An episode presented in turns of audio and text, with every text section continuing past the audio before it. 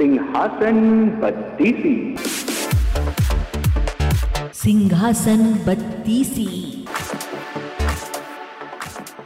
तीसरी पुतली चंद्रकला। पुरुषार्थ और भाग्य में कौन बड़ा? एक बार पुरुषार्थ और भाग्य में इस बात पर ठन गई कि कौन बड़ा है। पुरुषार्थ कहता कि बगैर मेहनत के कुछ भी संभव नहीं है। जबकि भाग्य का मानना था कि जिसको जो भी मिलता है, भाग्य से मिलता है। परिश्रम की कोई भूमिका नहीं होती। उनके विवाद ने ऐसा उग्र रूप ग्रहण किया कि दोनों को देवराज इंद्र के पास जाना पड़ा। झगड़ा बहुत पेचीदा था, इसलिए इंद्र भी चकरा गए।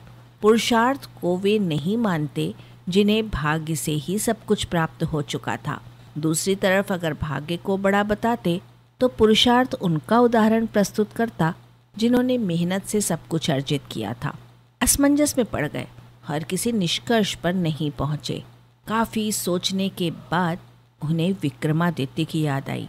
उन्हें लगा कि सारे विश्व में इस झगड़े का समाधान सिर्फ़ वही कर सकते हैं। उन्होंने पुरुषार्थ और भाग्य को विक्रमादित्य के पास जाने के लिए कहा। पुरुषार्थ और भाग्य मानव भेष में विक्रम के पास चल पड़े। विक्रम के पास आकर उन्होंने अपने झगड़े की बात रखी। विक्रमादित्य को भी तुरंत तो कोई समाधान नहीं सूझा। उन्होंने दोनों से छह महीने की मोहलत मांगी और उनसे छह महीने के बाद आने को कहा। जब वे चले गए तो विक्रमादित्य ने काफ़ी सोचा। किसी निष्कर्ष पर नहीं पहुँच सके तो उन्होंने सामान्य जनता के बीच भेष बदलकर घूमना शुरू किया। काफ़ी घूमने के बाद भी जब कोई संतोषजनक हल नहीं खोज पाए तो दूसरे राज्यों में भी घूमने का निर्णय लिया। काफ़ी भटकने के बाद भी जब कोई समाधान नहीं निकला तो उन्होंने एक व्यापारी के यहाँ नौकरी कर ली।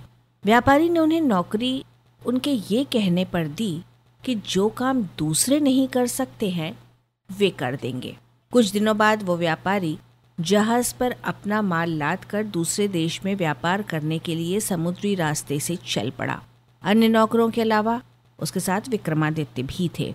जहाज़ कुछ ही दूर गया होगा कि भयानक तूफ़ान आ गया। जहाज़ पर सवार लोगों में भय और हताशा की लहर दौड़ गई।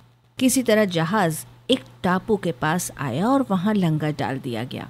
जब तूफ़ान समाप्त हुआ तो लंगर उठाया जाने लगा। मगर लंगर किसी के उठाए ना उठा। अब व्यापारी को याद आया कि विक्रमादित्य ने ये नौकरी ये कहकर ली थी कि जो कोई ना कर सकेगा, वो कर देंगे। उन्होंने विक्रम से लंगर उठाने को कहा। लंगर उनसे आसानी से उड़ गया। लंगर के उठते ही जहाज़ ऐसी गति से बढ़ गया कि टापू पर विक्रम छूट गए।